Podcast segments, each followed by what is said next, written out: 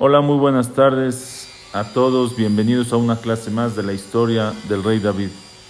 Nos quedamos en la última clase después de que matan a Absalom, Joab y su gente matan a Absalom y le dicen a David que mataron a Absalom, le llega la noticia que mataron a Absalom, fue una gran victoria, ganaron la guerra. Se, prácticamente se, se termina la rebelión, pero David está triste. David está triste porque mataron a Absalom se sube al Aliat Ashar, se sube ahí al, encima del portón, encima de la muralla donde estaba sentado, y llora y grita y dice, vení mi hijo Absalom, mi hijo Absalom, estaba triste, y a tal grado estaba triste que la gente, los soldados que estaban con David, en vez de regresar victoriosos, con la cara en alto a su casa, que ganaron la guerra, que se terminó la rebelión, que por fin se abre el paso para que David pueda regresar a su trono, que se salvó la vida David, que no lo mataron, que es lo que quería Absalom y su gente, matar a David. En vez de regresar contentos, regresaron cabizbajos, regresaron tristes. Pareciera que en vez de, que, de ganar la guerra, habían perdido la guerra. Y Joab entra, Joab entra con David y le da un reproche fuerte. Le dice a David, mira, acabas de mostrar que no quieres a tu gente, que preferirías que todos estemos muertos, con tal de que Absalom esté contento. Y le dice también, mira, jura, jura Joab, y le dice, mira David, si tú no vas a salir y no vas a dar la cara y no vas a felicitar y no vas a festejar con tu gente y no les vas a mostrar que estás contento, que ganaron la guerra, entonces nadie se va a quedar contigo hoy en la noche ¿sí? ya hasta la noche ya no vas a tener gente.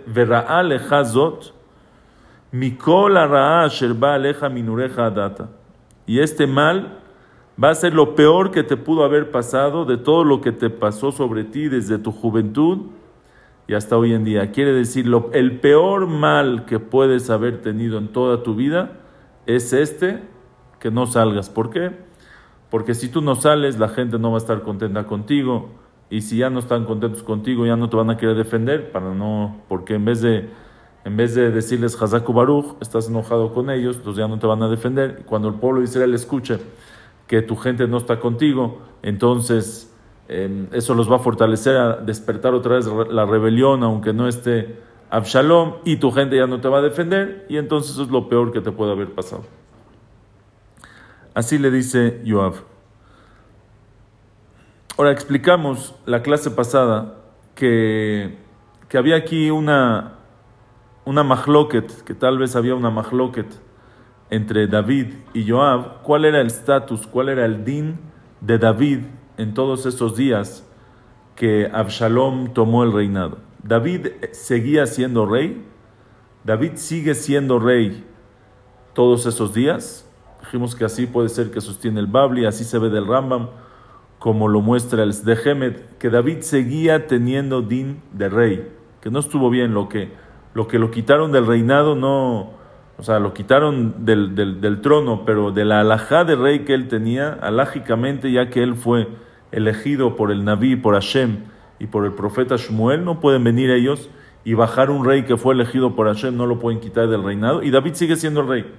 David sigue siendo el Melech, así sostenía Joab, que David sigue siendo rey. Y David sostenía que no. David sostenía como el Yerushalmi, como dice el Parashat Rahim, que todos esos seis meses que estuvo perseguido por Absalom, perdió su din de rey. El pueblo sí tiene derecho de bajar a un rey, porque aunque sea que Hashem eligió a David, pero para que un rey sea rey, tiene que ser que también el pueblo lo acepte. Y en el momento que el pueblo ya no quería a David porque eligió a Absalom, entonces David no es, no es Melech. Y de eso llegó la Mahloket, ¿qué hay que hacer con Absalom?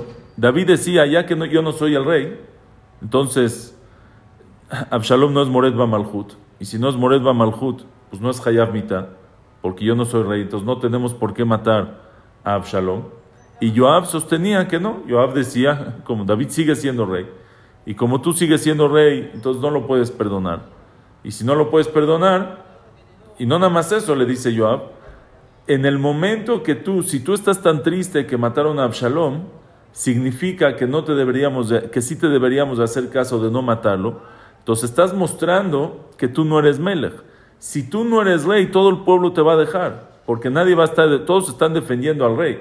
Pero si tú ya no eres rey y eres un civil normal, nadie va a querer eh, estar contigo y rebelarse en contra del rey de verdad. Ellos, ¿por qué están contigo? Porque tú eres el rey y te están defendiendo. Pero si tú muestras, si tú dices que no eres el rey, entonces no, nadie va a estar contigo. Ahora quiero nada más aclarar aquí un punto que me preguntaron y tienen razón. Eh, estuve hablando con Arturo, que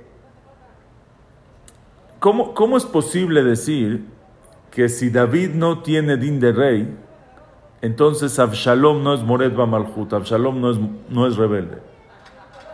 David tenga din de rey o no tenga din de rey, Vadai seguro que Absalom es un Mored Malhut, se rebeló en contra del rey. Porque la rebelión de Absalom empezó cuando David todavía era rey.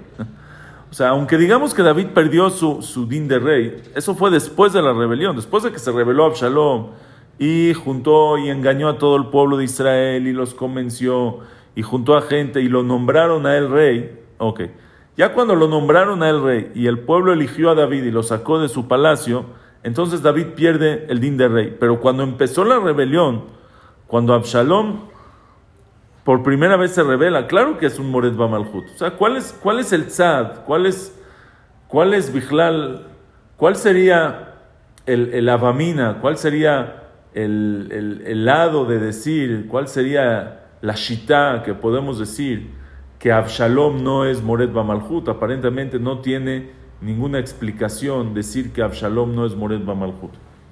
Entonces la respuesta es que Claro que Absalom fue Moret Bamalhut. En el momento de que Absalom empieza la rebelión y se revela en contra de su papá, 100% que en ese momento Absalom es Moret Bamalhut. Pero lo que Moret Bamalhut Hayav Mita, lo que un rebelde en contra del rey es Hayav Mita, no es un Hiyuv no es una obligación, no es, un, eh, no es una condena al, al, acto que hizo que se le queda a la persona. Les voy a dar un ejemplo. Una persona que mata al otro, lo aleno. Reuben mató a Shimon, asesinó a Reuben a Shimon. Y es Hayab Mita, ¿sí? es pena capital y el Bedin lo va a matar. No importa el tiempo que pase, no importan las circunstancias, no importa si a todo el mundo ya se le olvidó, no importa si se fue a otro país a vivir. Cuando él llega al Bedín, el Bedín de cualquier lugar del mundo, y vengan dos testigos y atestiguen que Reubén mató a Shimón, el Bedín lo va a matar. Eso se llama, tiene, tiene, una, tiene un, una condena, la persona tiene una condena de muerte pase lo que pase. Pero en Moret Malhut, cuando uno se revela en contra del rey, que todo su, todo su mitá es, como dice el Ramam, Kola Moret Malhut yesh la melech reshut lehorgo. O sea, el que se revela en contra del reinado, el rey tiene el derecho de matarlo para sofocar la rebelión, para poner un orden civil en, el lugar. Quiere decir, si el rey no demanda el castigo, si es la melech reshut leorgo, el rey tiene el permiso de matarlo. No puede venir un bedín de otro país, por ejemplo, y juzgar al Mored Bamalhut si el rey no quiere que, si el rey de su país que contra él se rebelaron, no va a querer que lo maten. Entonces, en el momento que Absalom se rebeló en contra de David, él era Mored Bamalhut. Pero en el momento que esa rebelión funcionó, que esa rebelión jaló, y quitaron a David de rey, y David ya no es rey, entonces ya no, se le acabó la condena a Absalom. Absalom ya no es Moret Mamalhut. ¿Quién lo va a matar? David, David ya no es rey. No, pero es que hay que sofocar la rebelión. No, no hay que sofocar la rebelión. Ya, la rebelión ya ganó, ya no se sofocó. La rebelión ganó la rebelión y ahora él es el reinado. Ahora el reinado es el que fue rebelde antes. Ya, no hay Moret Bamalhut. Es como si hay una. Muchos países, aquí en México, en muchos lugares, hubo, hubo en la historia, hubo un, este, hubo un levantamiento, hubo un, eh, ¿cómo se llama? Un... Em, vamos a decir, eran el movimiento de la independencia. ¿okay? Los que gobernaban México eran los españoles. Ellos son los reyes de México. Punto. ¿Qué pasa cuando uno se levanta en contra de ellos? Pues Moret Bamalhut, Hayab Mita. Pero ¿qué pasa si ya lograron independizarse? Ya los españoles se van de México, ya no hay más españoles en México. Entonces que ahora el gobierno de México es Moret Bamalhut. Ya no, ya, ya este es el gobierno. Ahora, empezó bien, empezó mal, ya no me importa cómo empezó, ya hoy en día este es el gobierno. Entonces, el Moret, si fuera una condena a la persona por lo que hizo, entonces no importa, pase lo que pase, una persona que se hizo Hayab Mita porque mató, y luego el Betin se cambió y se hizo un Betin nuevo, no tiene que ver, la persona es condenada a muerte. Pero aquí que es Moret Bamalhut, se rebeló en contra del rey, y el rey ya no es rey, el rey ya no está. Entonces ya no hay a quién pagarle esa deuda. Es una deuda al rey que ya no está el rey para pagarle esa deuda. Entonces automáticamente ya es patur. Entonces si David no tiene din de rey, si David no tiene alajá de rey, de melech en este momento, significa que la rebelión tuvo éxito y ellos, Absalom y su gente, es el gobierno legítimo de Israel en ese momento. Entonces, David, ya, Absalom ya no tiene Hiyub Mita de Moret Bamalhut, ya no lo pueden matar por Moret Bamalhut, Hayab Mita. Esa es la Sebará que les quería explicar. Espero que estén de acuerdo y los que no, por favor que se salgan del... No, no es cierto. y los que no están en todo su derecho también me lo pueden decir. A ver si lo, se puede aclarar más el tema. Ok. Ahora, la pregunta que hicimos fue, ¿Cómo es posible? ¿Cómo Joab le habla tan fuerte a David? Joab le habla muy fuerte. Joab, que es tan leal a David, en toda su vida, en toda su carrera, súper leal a David, de repente le empieza a hablar fuerte. Jovashta yomet avergonzaste hoy a tus, a tus soldados, a tus ministros, a los que salvaron tu vida y de tu familia. Amas a tus enemigos, odias a tus queridos, hoy demostraste que no tienes ministros ni, ni, sirvientes, hoy yo sé que si Absalom estuviera vivo y todos estuvieran muertos, ahí estuvieras tú feliz. Y todavía le dice lo que hacer, beata cum, y ahora párate y hable al corazón, habla bien, habla al corazón de tus sirvientes, da la cara, festeja con ellos porque juro por el nombre de Hashem que si no lo haces, si no sales a dar la cara, nadie se va a quedar contigo hoy en la noche y es lo peor que te ha pasado en toda tu vida. ¿Cómo es posible? ¿Cómo es posible? No nada más eso. ¿Quién, quién le provocó a David todo este problema? Joab. Joab fue el que lo metió a David en todo este problema. Acuérdense ustedes que cuando Absalom estaba exiliado y vivía en Geshur, con su abuelo el Goy, el papá de su mamá, con Melech Geshur, el rey de Geshur, fue Joab el que insistió e insistió que, a que David regrese a Absalom a Jerusalén. Fue Joab el que insistió. Y por eso David lo regresó. Si Joab no hubiera insistido esa vez, Absalom seguiría fuera, seguiría exiliado, y no hubiera ningún problema y ninguna rebelión. No nada más eso. Si Joab no hubiera matado a Absalom, tampoco David estuviera en esta tristeza. Entonces, Joab le provocó toda esta tristeza a David y todavía viene y, le reclama y le dice fuerte y lo obliga y le, y le habla de esa manera. Y lo peor del caso es que David no le dice nada. David, David no le dice nada, le hace caso. Ni una sola palabra hay aquí a Absalom, a Joab. David se para, le hace caso y sale, da la cara y punto. Ahora hay quien dice, que es el Rarbal, que en verdad David sí se enojó con él. David sí se enojó con él y por eso vamos a ver más adelante que David quiere quitar a Joab de ser su jefe de ejército. Dice el Ralbag, el motivo en que David, el motivo por el cual David quiere quitar a Joab es por esto, es porque le habló, le faltó el respeto y lo obligó a hacer algo que él no quería. ¿Y por qué David aquí no le dijo nada? Pues tal vez, tal vez porque David en ese momento tal vez le tenía miedo, tal vez David tenía miedo que, que Absalom, que Joab, perdón, cumpla su, su amenaza. que convenzca a su gente de David que lo abandonen y se va a quedar solo. Y por eso entendió que no es el momento. David entendió que no es el momento de decir nada. ¿sí? Estaba vulnerable en ese momento. Y, pero cuando ya retomó la fuerza David, ya lo expulsa de ser el jefe del ejército. Esa es la explicación del Ralbag. Pero en verdad, en la lista de los, eh, de los errores, de los pecados que se le enumera a Joab, la Gemara no trae esto. La Gemara no dice, y más adelante también en el Naví no hay ninguna indicación que David estuvo enojado con Joab por estas palabras. Entre paréntesis, les quiero decir que lo que Joab lo hizo no es porque odiaba a David, sino al contrario, porque quería a David. Joab de tanto que quería a David y estaba preocupado por el bien de David y por el bien del pueblo de Israel, por eso lo obligó a David. Le dijo, mira, se va a perder, tú vas a perder.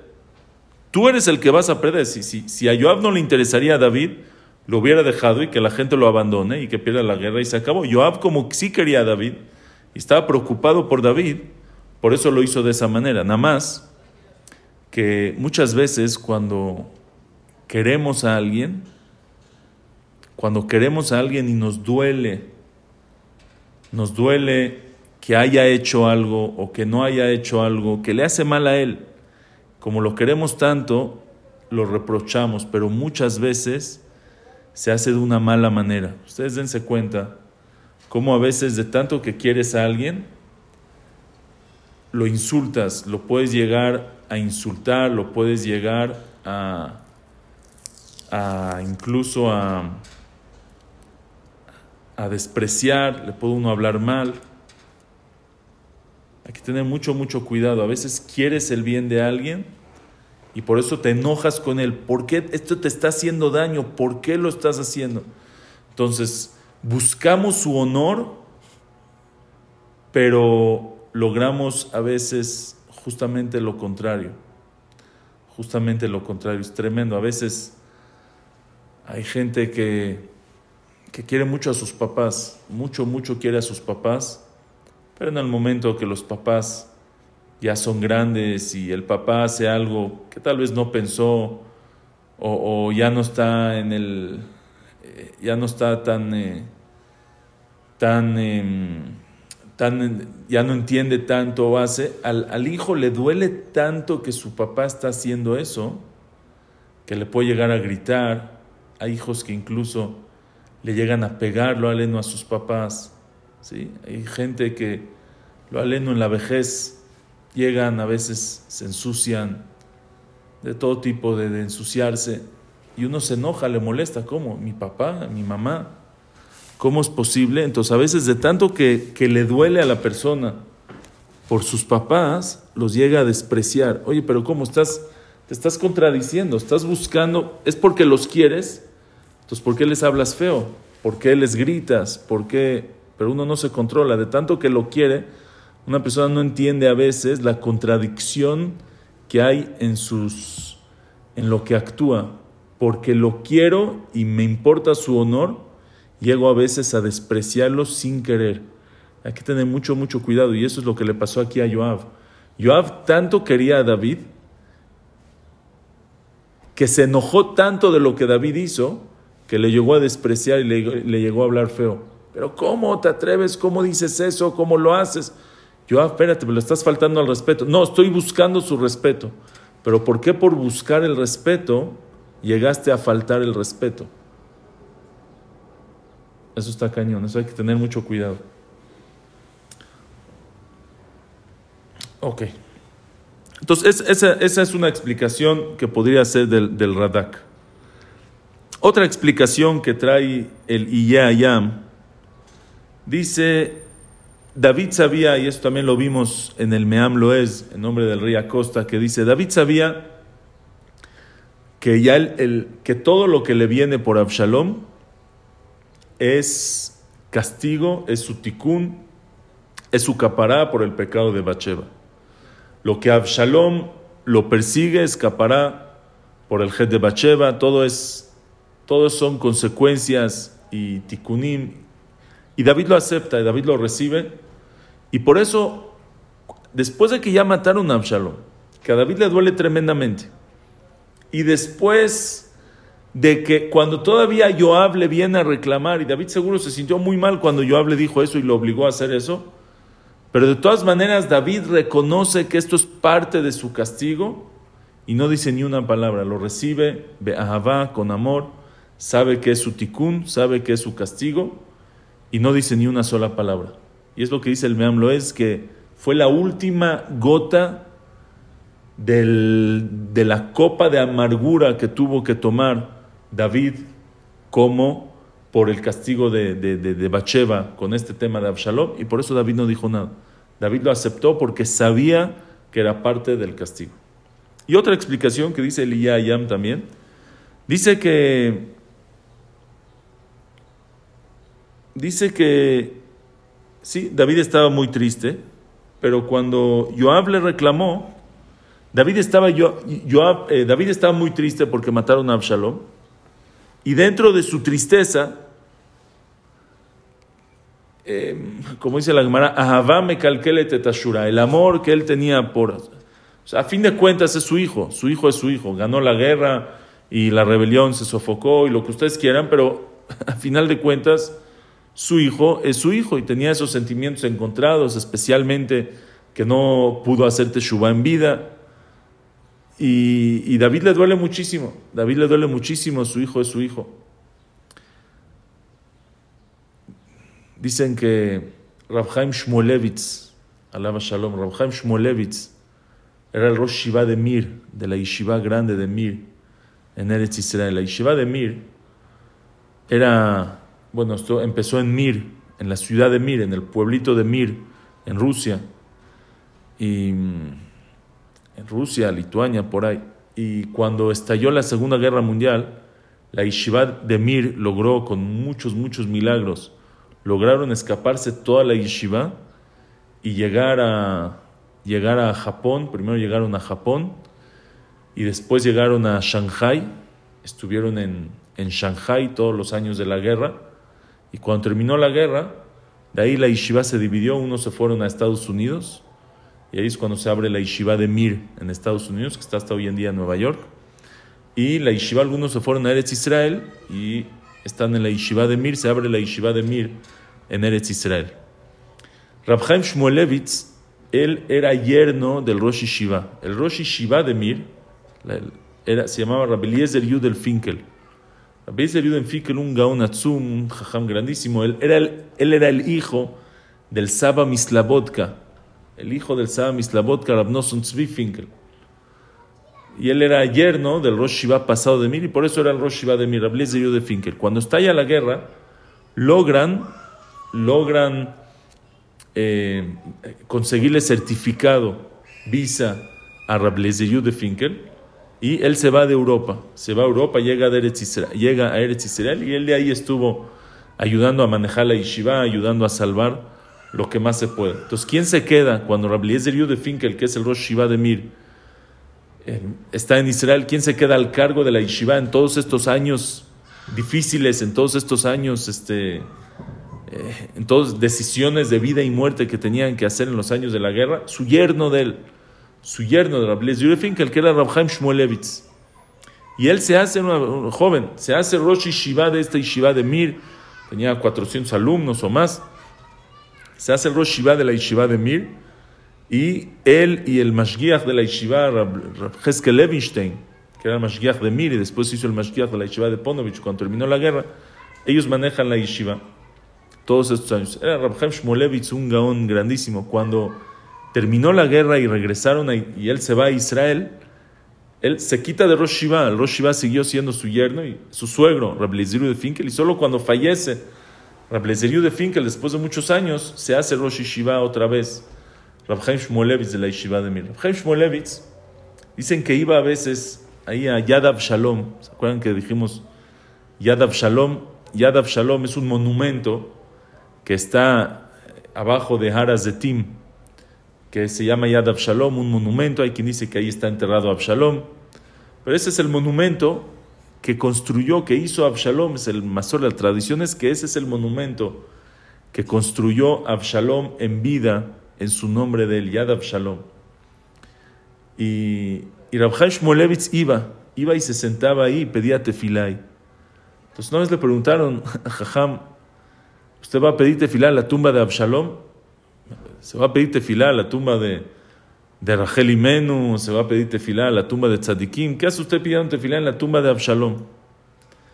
Y él dijo que cuando llega a la tumba de Absalom pide una tefilá especial y dice a Hashem, mira, Absalom era un hijo rebelde, se rebeló en contra de su papá David, le quitó el reinado le quitó su palacio, le quitó sus esposas, sus concubinas, lo persiguió para matarlo, estaba a un punto de matarlo.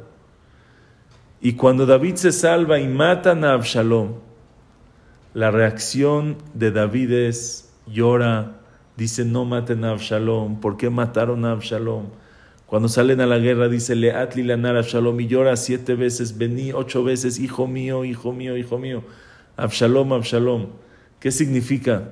Que cuando es tu hijo, haga lo que haga, sigue siendo tu hijo. Pasó lo que pasó, hizo lo que hizo, Absalom sigue siendo hijo de David.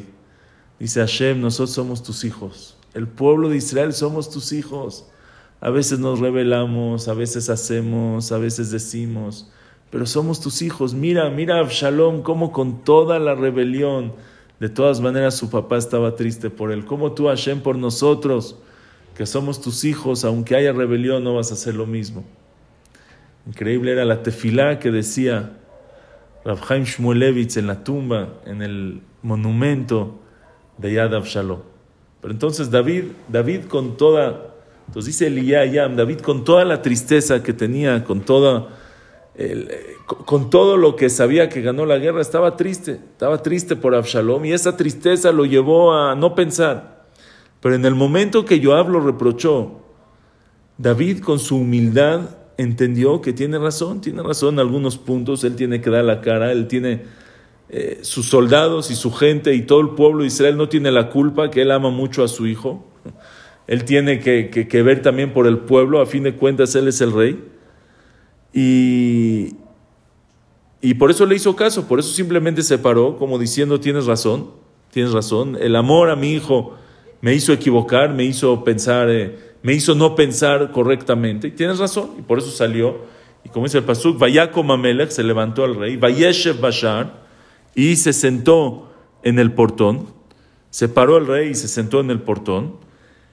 Y, y, a todo el mundo le dijeron que David está sentado y pasaron frente a él y David los saludó, los felicitó, festejó con ellos. Esa es otra explicación que dice en el libro Iyeaya. Pero les prometí la explicación del Ramat Vali. Ramat Vali, Ramoshe David Vali, en su libro Moshiach Josim, explica algo impresionante, impresionante con una gran, gran, gran lección. Porque aunque digamos esta última explicación, que está buena y tiene mucha lógica, pero todavía no nos explica por qué le habla tan fuerte. Bueno, le quieres, le quieres decir a David que está equivocado, dice lo bonito, y David va a reconocer, ¿por qué hablarle tan fuerte? A David. Dice él que, bueno, primero él explica qué es lo que dice el Pasuk, Vayakom Amelech, Vayeshev Bashar. Se paró el rey y se sentó en el portón. Entonces, la simple explicación. Se sentó en el portón. David estaba, estaba por ahí, estaba en el portón de, de la ciudad esperando las noticias. Y cuando pasó lo que pasó, se, se fue de ahí, se tapó la cara, pero cuando ya aceptó el reproche de Joab, entonces vaya con David, se levantó David, Vayeshev Bashar y se sentó en el portón para que todos pasen frente a él. Entonces él explica que Shar, Shar es el portón, los Mekubalim le llaman a la Sefirá del Malhut, le llaman el Shar.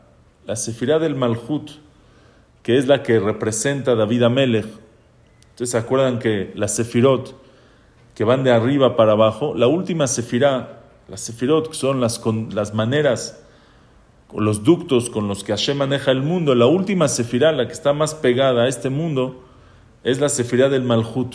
¿Sí? Empieza la de más arriba con Keter, Jochma, Binah, Gesed, Geburat, Tiferet, etc., hasta que llega aquí abajo con Malhut.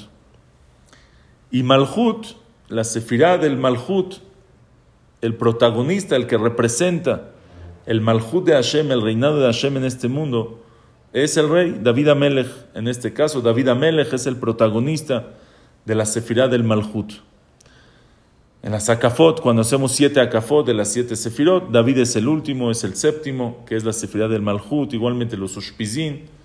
David es el último, que es la Sefirá del Malhut. Ahora, ¿por qué la Sefirá del Malhut se llama Shar, se llama portón? Porque cuando tú quieres subir, cuando tú bajas de arriba para abajo, la última es el Shar, la última es el Malhut, perdón. Pero cuando tú quieres subir de abajo hacia arriba, necesitas subir por el Malhut primero. Entonces el portón de nosotros, hablando de del Olamas de, de la gente que vivimos en este mundo, el portón de nosotros para empezar a subir es el Malhut. Por eso el Malhut se llama Shar. Entonces dice él que cuando dice el Pasuk, Vayakom Amelech, Vayeshev Bashar, se paró el rey y se sentó en el Shar, en el portón, significa que David volvió a su categoría, volvió a sentarse en el shar, en el portón, que es el malhut, que es el reinado. David se sienta en el shar, que es el portón. Entre paréntesis, nada más dicen los Mekubalim que el nombre de Hashem, que representa al malhut, cada sefirá, tiene, cada conducta de Hashem tiene un nombre de Hashem que la representa o que la, que, se representa con ese nombre. El nombre de Hashem que representa o que le pertenece a la Sefirá del Malhut es el nombre de Amonai, pero escrito, escrito así, escrito Aleph Dalet Nun Yud, que viene de la palabra Adon. Adon es patrón, jefe. Hashem es el jefe de este mundo, es el Malhut.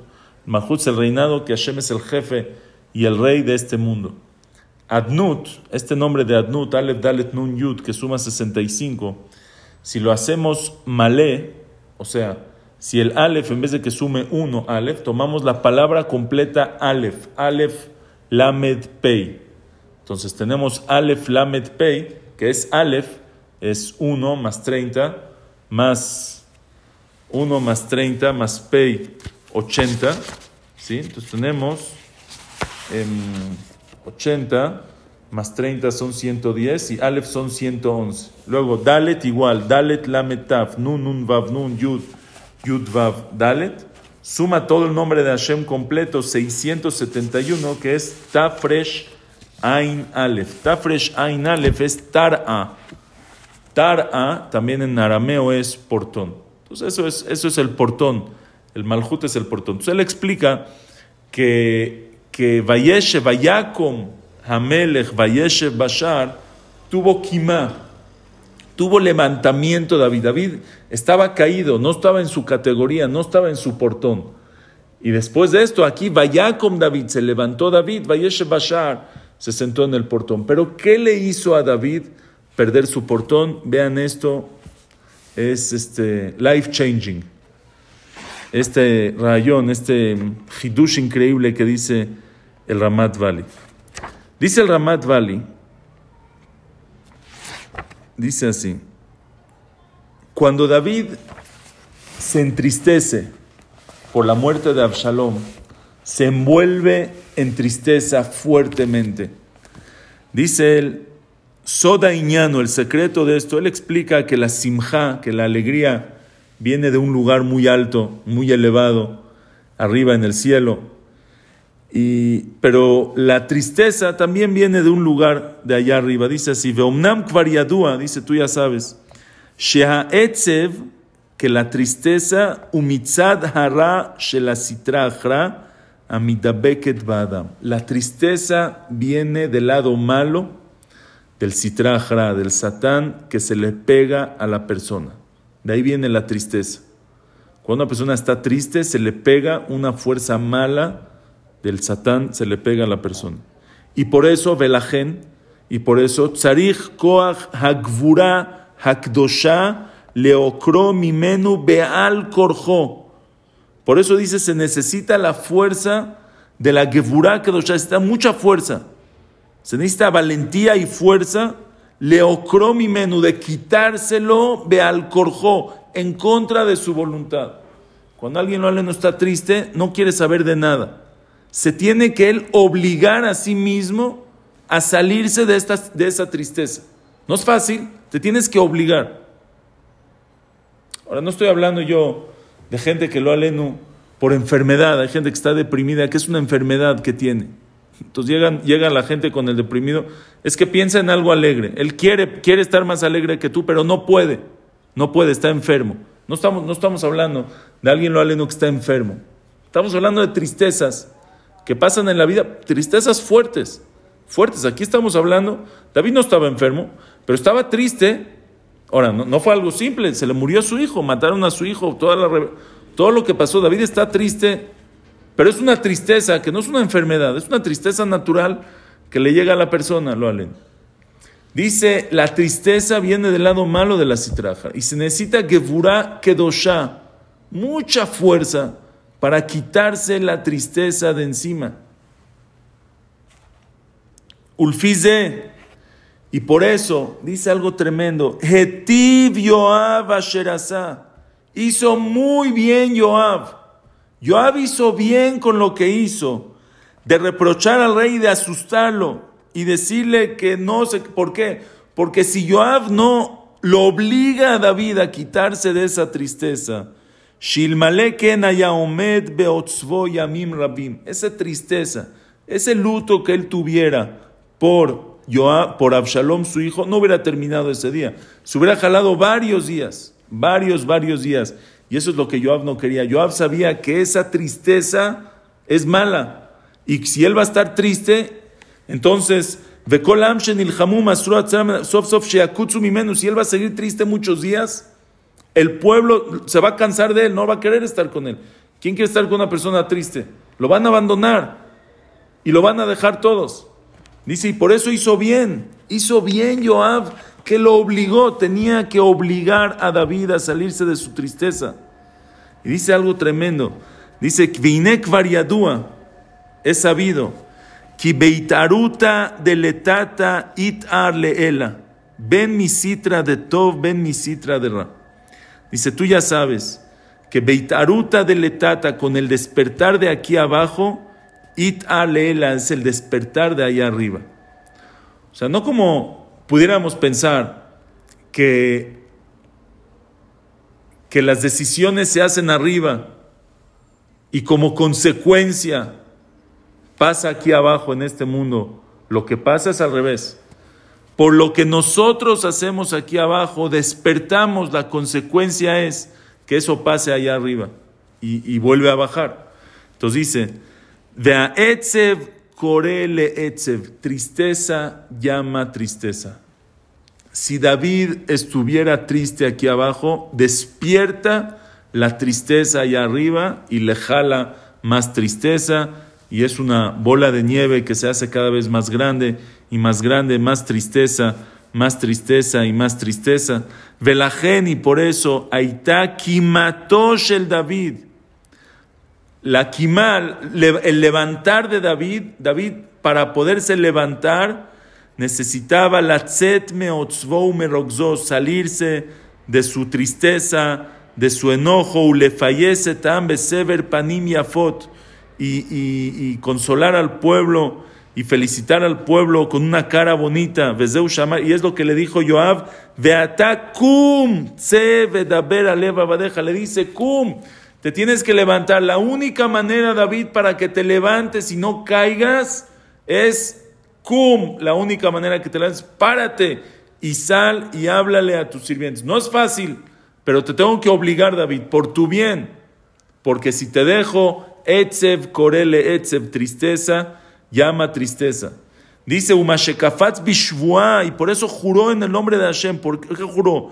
Le tov bene Hashem vetov le David vetov le porque sabía que eso es lo mejor en los ojos de Hashem, lo mejor en los ojos de David y lo mejor para todo Israel. Ahora vean esto tremendo, dice. ¿Por qué le dice Joab? Y este mal, si no sales y, felicitas y saludas a tu gente, Este mal va a ser el peor mal que te ha llegado en toda tu vida. Dice, ¿por qué? Porque todos los males que David ha tenido en su vida, ¿de dónde llegaron? Dice Baulo Derech Nisayon, Hashem se los mandó para darle pago, para quitarle los pecados, para perdonarles. Pero este mal que David se está trayendo aquí con su tristeza es un mal que David se está trayendo a sí mismo. Gorem es un mal, dice David, tú te estás trayendo el mal solito. Es el peor mal que te ha pasado en toda tu vida, que tú te lo trajiste a ti mismo. Que Retzon Hashem, que neged Israel. En contra de la voluntad de Hashem y en contra de la voluntad del pueblo Israel. Mejor Shekel Shebalo Miderech y vino por, por su tristeza, por su enojo, a diferencia de todos sus demás males que ha tenido en su vida. Y por eso dice que Hashem, Veina Hashem Itbarach Shaya Oheve David.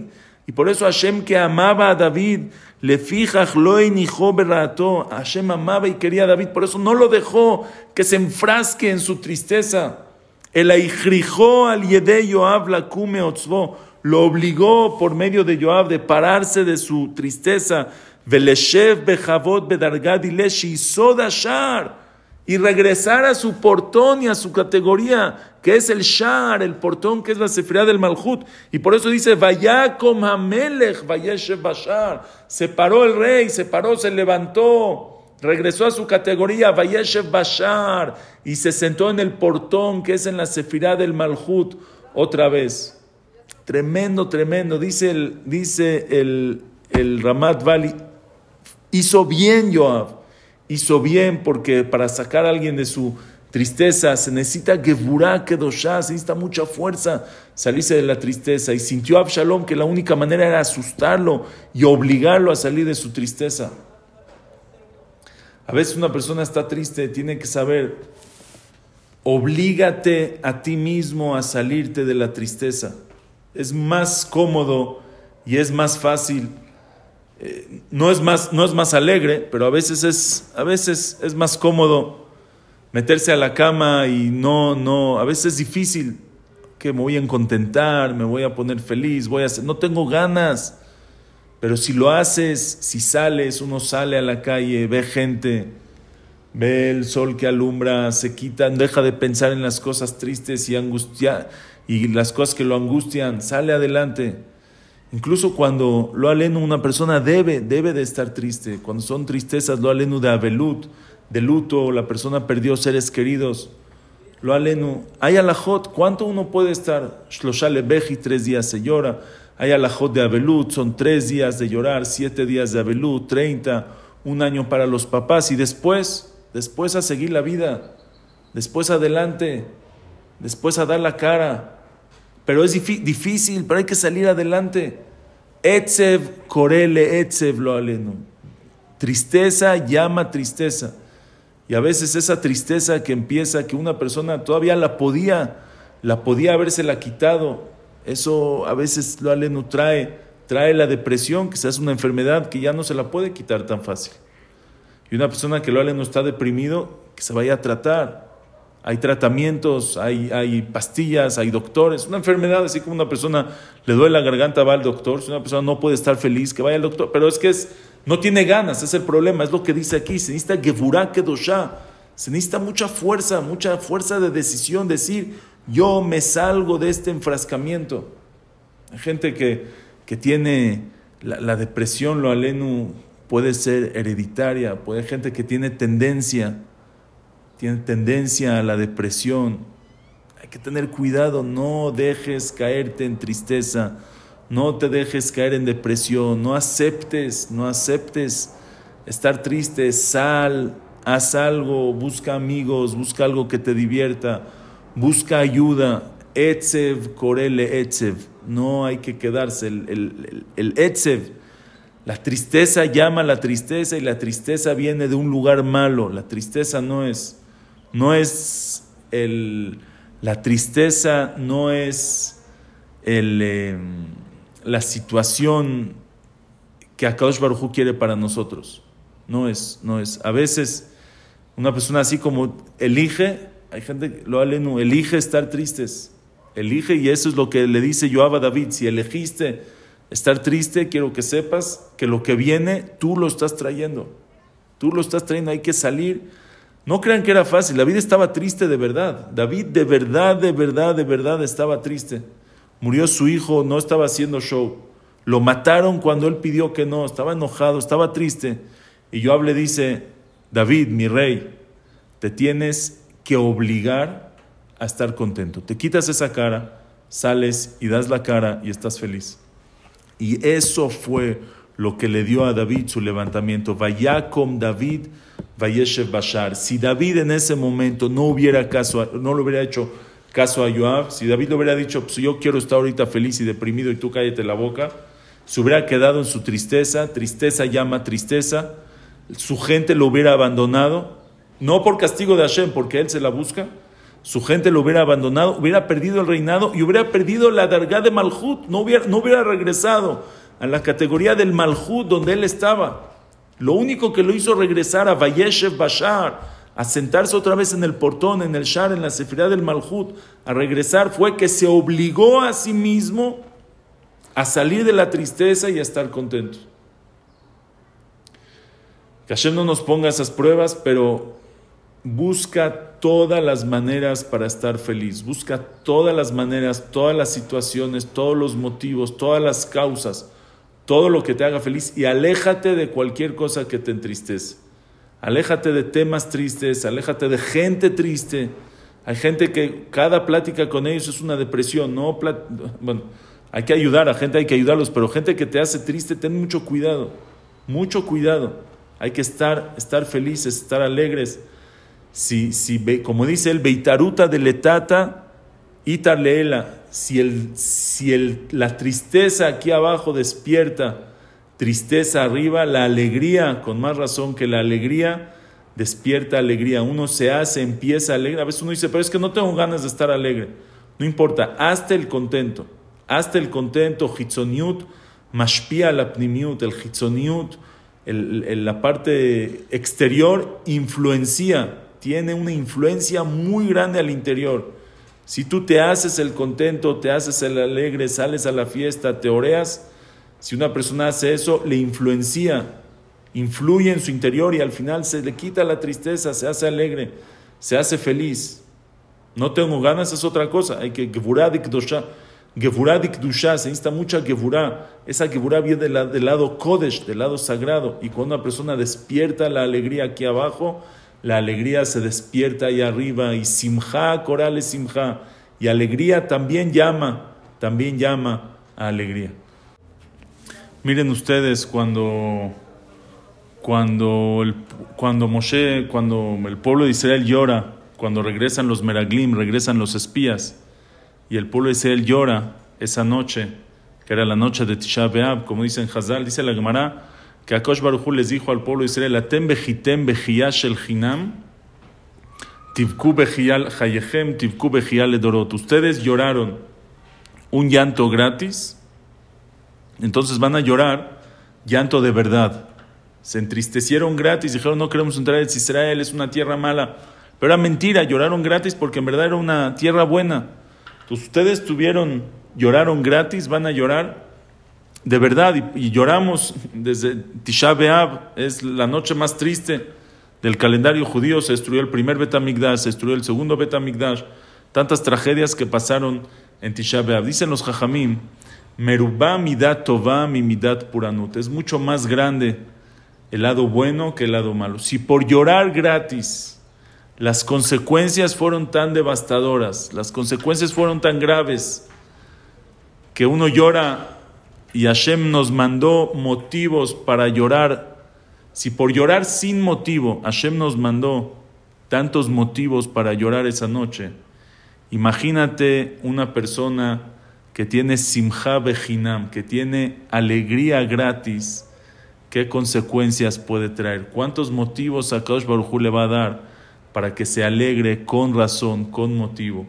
A veces una persona, lo ale, no tiene muchos motivos para no estar contento. Muchos motivos para no estar contento. Si la persona de todas maneras dice, yo decido sí estar contento, ve las cosas que sí tengo y alegrarme con lo que sí tengo y con lo que sí me queda y con el cuerpo y con la salud y con el aire y con Akadosh Baruj que está conmigo.